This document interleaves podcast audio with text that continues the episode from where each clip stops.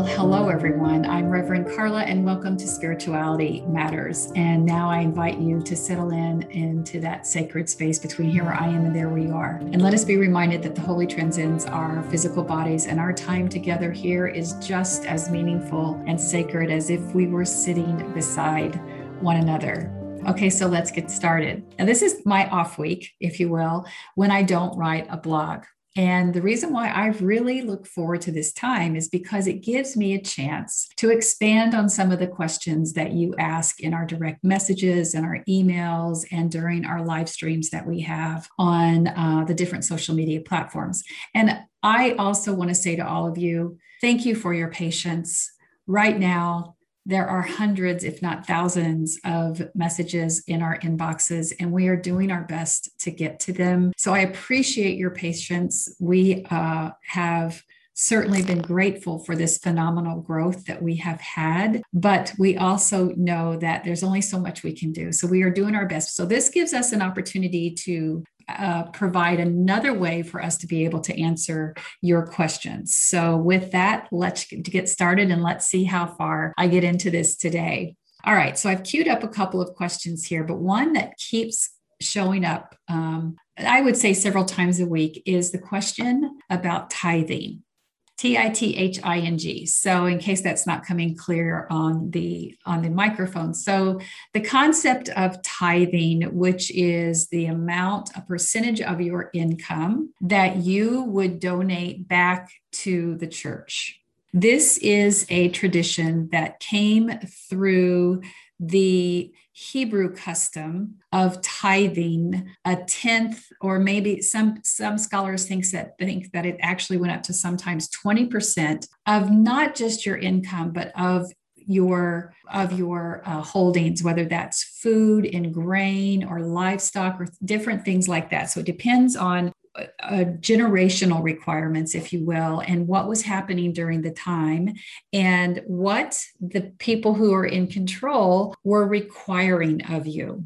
So, but it came down when it's finally watered down into the custom of the church, you will still hear in modern day people talk about uh, tithing to the church, where it has been known to be understood to be a tenth of your income of your gross income. And I've heard that explained a couple of times as well. What's coming to mind for me, one time I went to a fundraiser for a certain certain Christian nonprofit and they were at the time that they were getting ready to ask for donations, they made it very clear that the donation that you were making to this nonprofit, which was a Christian based nonprofit, was different than the donation that you make to your church. So, in other words, your church should not be, suffer because you're giving money to this organization. And they gave it different names that I hadn't heard of, like different levels of, of tithing. It was mm. incredibly, um, I, I felt well, I was sitting there offended. I'm not sure I was the only one because I had never heard of these different kinds of requirements that that had layers of tithing. But by that time, I also was spiraling out of church. So for me to sit here and listen to some young woman who was just basically regurgitating what someone else had told her about the uh, different levels or requirements of tithing, uh, tithing, I thought it, it was very comical.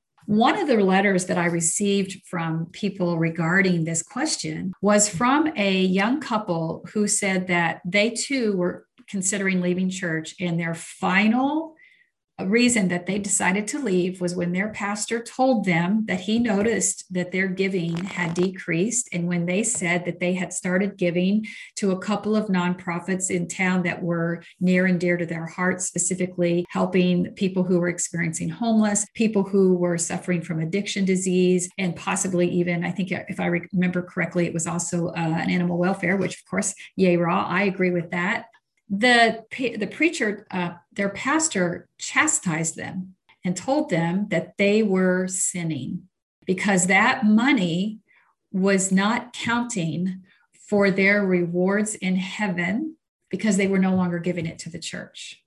They felt um, manipulated and deceived and threatened as well as they should and they left. But as it happens a lot of times with people, once you leave, you are still deconstructing some of that belief system. So this this the person who reached out to me was saying, you know, every once in a while I still feel guilty because I'm not giving to a church but I feel like I am actually contributing to the good of a whole, good of the whole. Are we wrong? So I did talk to her about this concept of tithing and how it really was what we, what Christians will call an Old Testament scripture uh, mandate.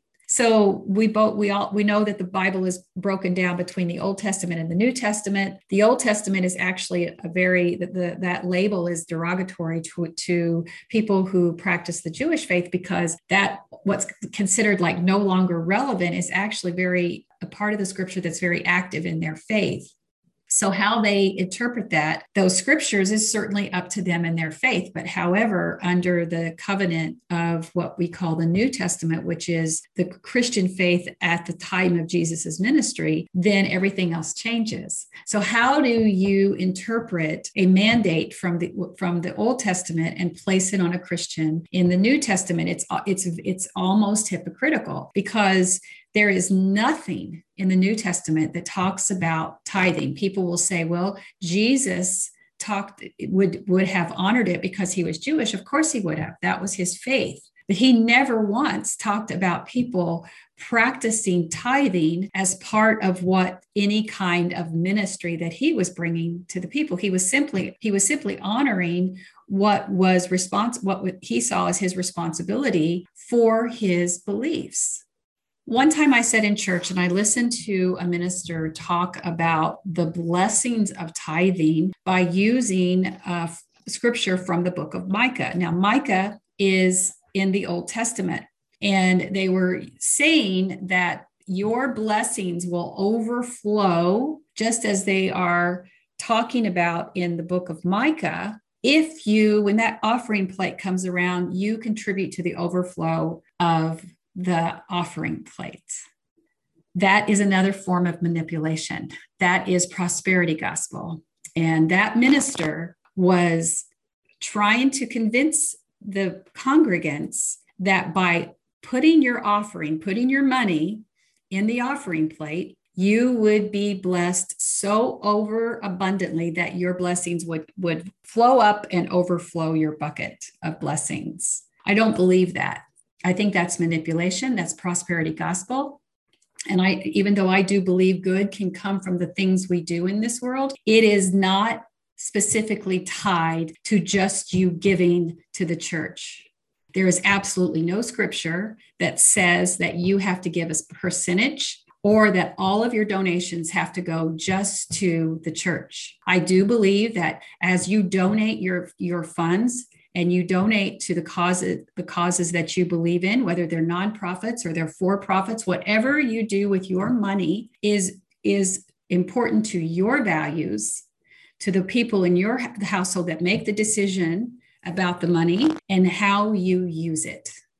So uh, one more story here, and then we'll close this information about tithing. I remember one time my grandmother, towards the end of her life, um, she called me and asked me for my brother's address. At that time, he was um, he was away in, another country, but she wanted to send him money which I thought was interesting because my grandmother was not a rich person by any stretch of the imagination. She she relied financially on several members of my family, including my husband and myself. And so I found this really interesting. And she said um, that she had been listening to Oral Roberts, and any of you who are have any experience with evangelical Christianity will know that name. But Oral Roberts had just said that if people will contribute to his campaign to help family members who are traveling abroad it was that nebulous like who whose family and where that they if they sent their money in that they they would bless the money and those people would receive that money back tenfold.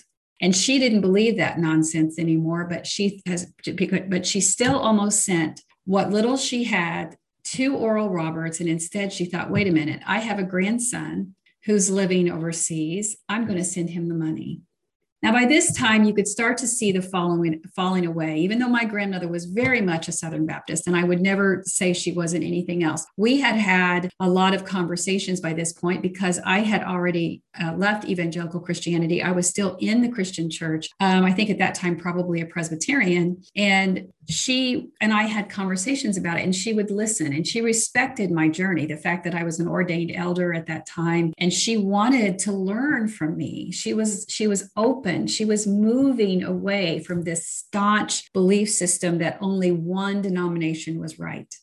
And I thought that was really interesting that she took it upon herself to pull herself away from that prosperity gospel mantra or theology and say, I don't believe that, and I'm not going to give you my money. I certainly wish more people would do that because they would understand that this concept of tithing is a manipulative portion of prosperity gospel that is not in scripture. And you should feel free to use your money as you see fit. And if it is to support your spiritual community because you want to see it thrive, then do so, but not because you're feeling manipulated or guilted into giving any money. That's is my my uh, take on tithing. I told you I had some some big uh, conversations here. All right, I want to touch on this one, even though it does seem like I I touch a lot on why being gay is not a sin. And honestly, there are times where it feels exhaustive. But I also have been humbled because there was part of me because I when I when I spiraled away from Christianity, I after I had spent my time in the spiritual wilderness and I started to be surrounded by people with like minds and hearts who were very uh, affirming of the LGBTQIA plus community and understanding that they are not a mistake and they are not a sin and they're divinely and wonderfully made, that I forgot how much religious trauma is caused by people who believe that the LGBTQIA plus community is an abomination and they are not. That word is mistranslated and I, we're not going to have time to get into that today but we're going to stick on a specific thing. So i'm recording this just a few days before we hold our very first free masterclass called god is gay the really good thing is that within less than a week after announcing that registration was open, we have filled that class and we have started a waiting room this is something that people want to talk about. And yes, did we get pushback on the name? Yes, we did. Did we expect that pushback? Yes, we did. Did it concern us to the point where we considered changing the name? No, we didn't. But someone wrote and asked me this I'm having trouble with the term God is gay. I never thought of God having uh, uh, a gender or sexuality. Can you talk a little bit more about this, please? And sure, I will, because I agree with this person. God is genderless. If anything, God is non binary. But the reason I chose that phrase for this masterclass is because it's a disruptor statement. You're going to know what a disruptor statement is when you hear things like Black Lives Matter, defund the police, now, if you're in a mindset where you immediately want to get defensive, you're going to think of everything that's wrong with that statement. But if you're in the mindset where you know that something within the system is broken and you want to see something fixed, then you understand that there is value behind pausing and listening because you have something to learn. That is the same concept behind God is gay. I don't think God is gay, but if I'm if I don't believe that God is only the, the God that I knew from a patriarchal, misogynistic, fear-based system doesn't exist, then I want to move the conversation as far away from that as I can and take it to the opposite end of the spectrum by saying no, God is gay. Because somewhere in the middle, is a divine, mystical, holy, sacred being, being, B E I N G, that is nameless, but is universal love. And that mystical, divine, universal love is as far away from this patriarchal, fear based belief system and as far away from God is gay. But it shifts the conversation away from just expecting this to be something about patriarchy or a patriarchal belief. So you can be prepared throughout as we be, as we start to announce all of our classes and workshops and, and our books and everything that we're offering, we're going to shake things up because we're not here to change anybody's mind. But the people who follow us that are growing, our numbers are growing every day in this spiritual community that we're creating, want to be disrupted because something about their spiritual heritage, their religious history, they're they're recovering from religious trauma they're navigating through a spiritual the spiritual wilderness they're trying to find their their spiritual but not religious path it's time to be that's how you start. You start to get you start to change the conversation when you disrupt the mindset from these old things that kind of hold you captive.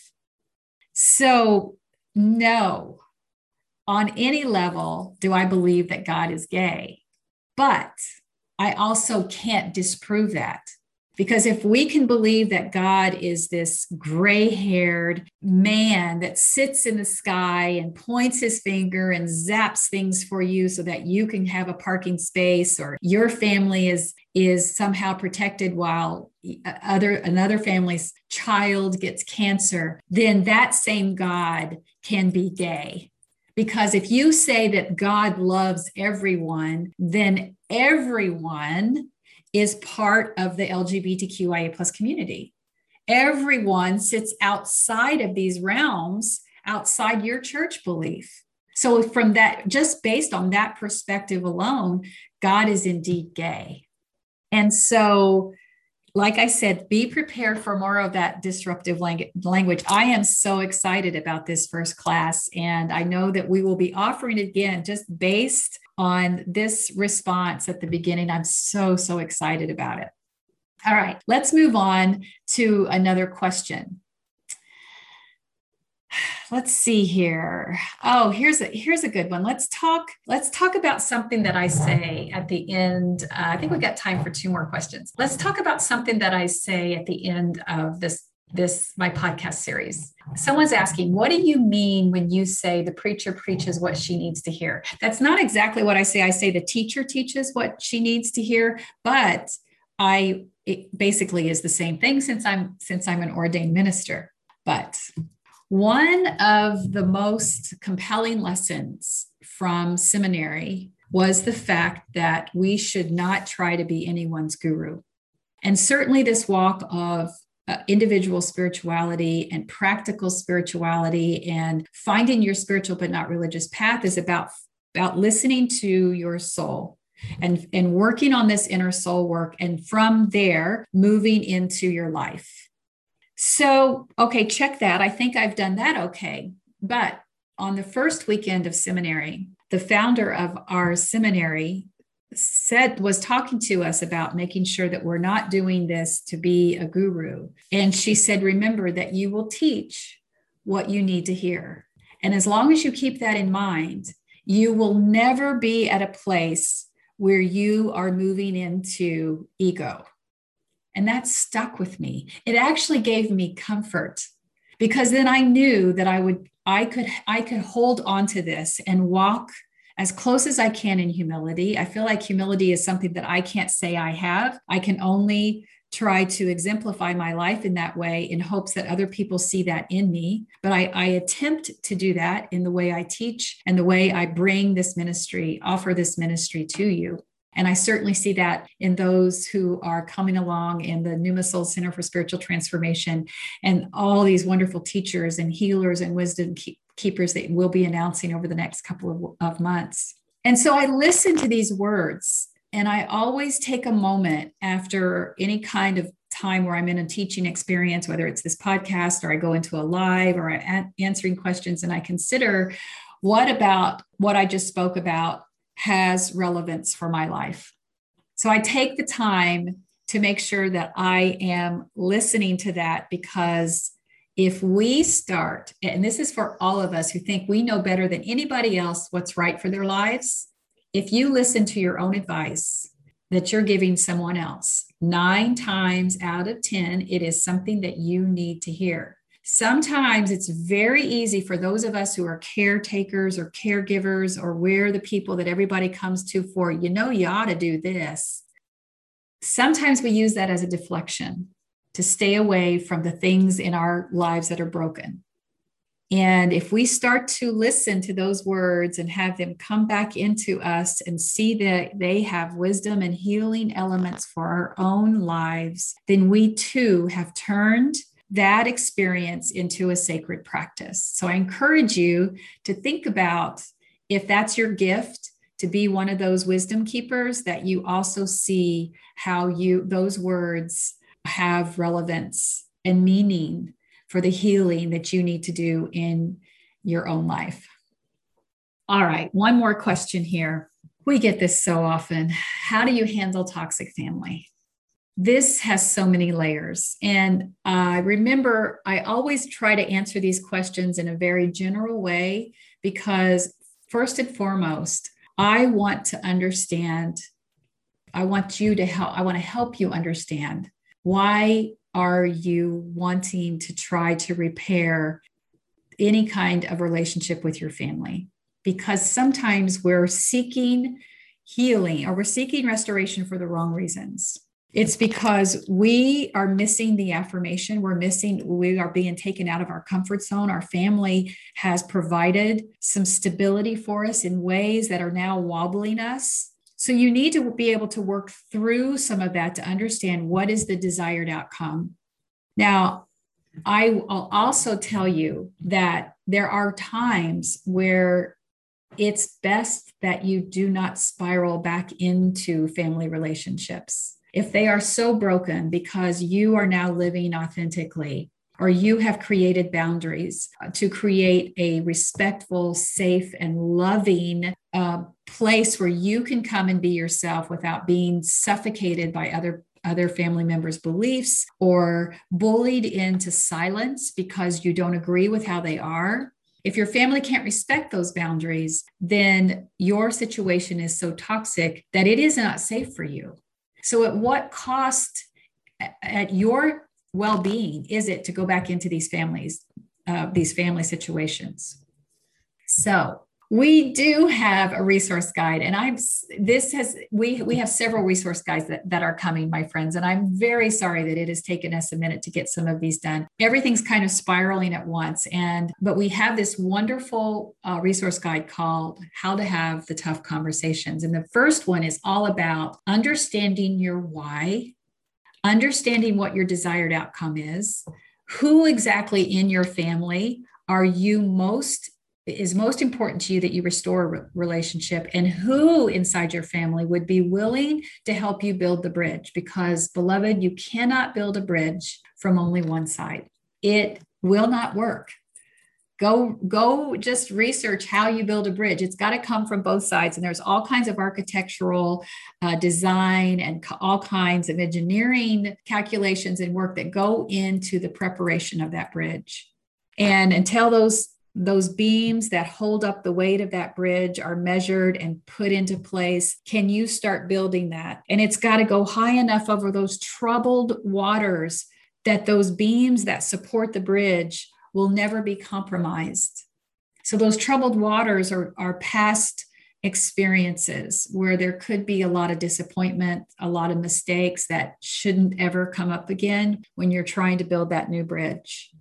So please be looking for that that um, resource guide that will be coming to pneumasoul.com very soon. If you are interested in making sure that you get that, please send us an email to info at pneumasoul.com, info at pneumasoul.com. Put in the subject line how to have tough conversations. And then in the in the body of the email, say that you heard me mention this on the June 13th June 15th podcast and that you would like to re- receive that for your reference, and we'll be sure to get that to you as soon as we can. All right, I've got one more question, and then we're going to call it a day. Uh, can you be spiritual but not religious and still believe in God and Jesus? Yes. Yes, you can.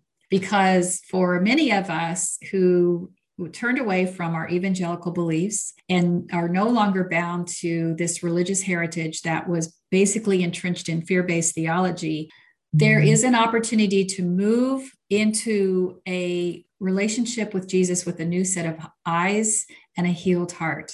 There is a mystical experience of Jesus that is available to you.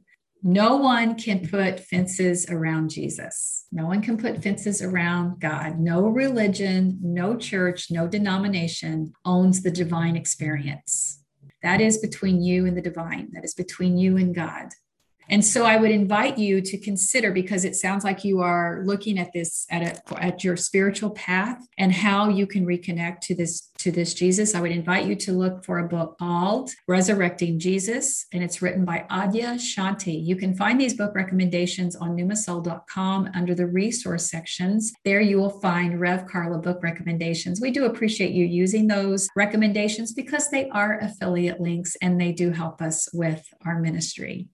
All right, beloveds, I hope that you have enjoyed this time together. I am so honored to be in this space with you. I pray you receive something. I know I did because guess what? The teacher teaches what she needs to hear. And now, beloveds, go in peace and be at peace. Go in love and may you be loved. Go and know that others are on this journey with you and you are not alone. You are seen and deeply and unconditionally loved, just the way you are. Blessings on your week, and I will see you soon. Bye for now. Thanks for listening. Be sure to like and subscribe to Spirituality Matters wherever you listen to podcasts. You can watch the uncut version of today's episode on YouTube. Be sure to like and subscribe to Rev Carla's channel for more videos. Submit questions for upcoming Q&A videos or topics of discussion to spiritualitymatters at revcarla.com. As always, follow at revcarla on Facebook, Instagram, TikTok, and Pinterest for more spirituality teachings. Bye for now.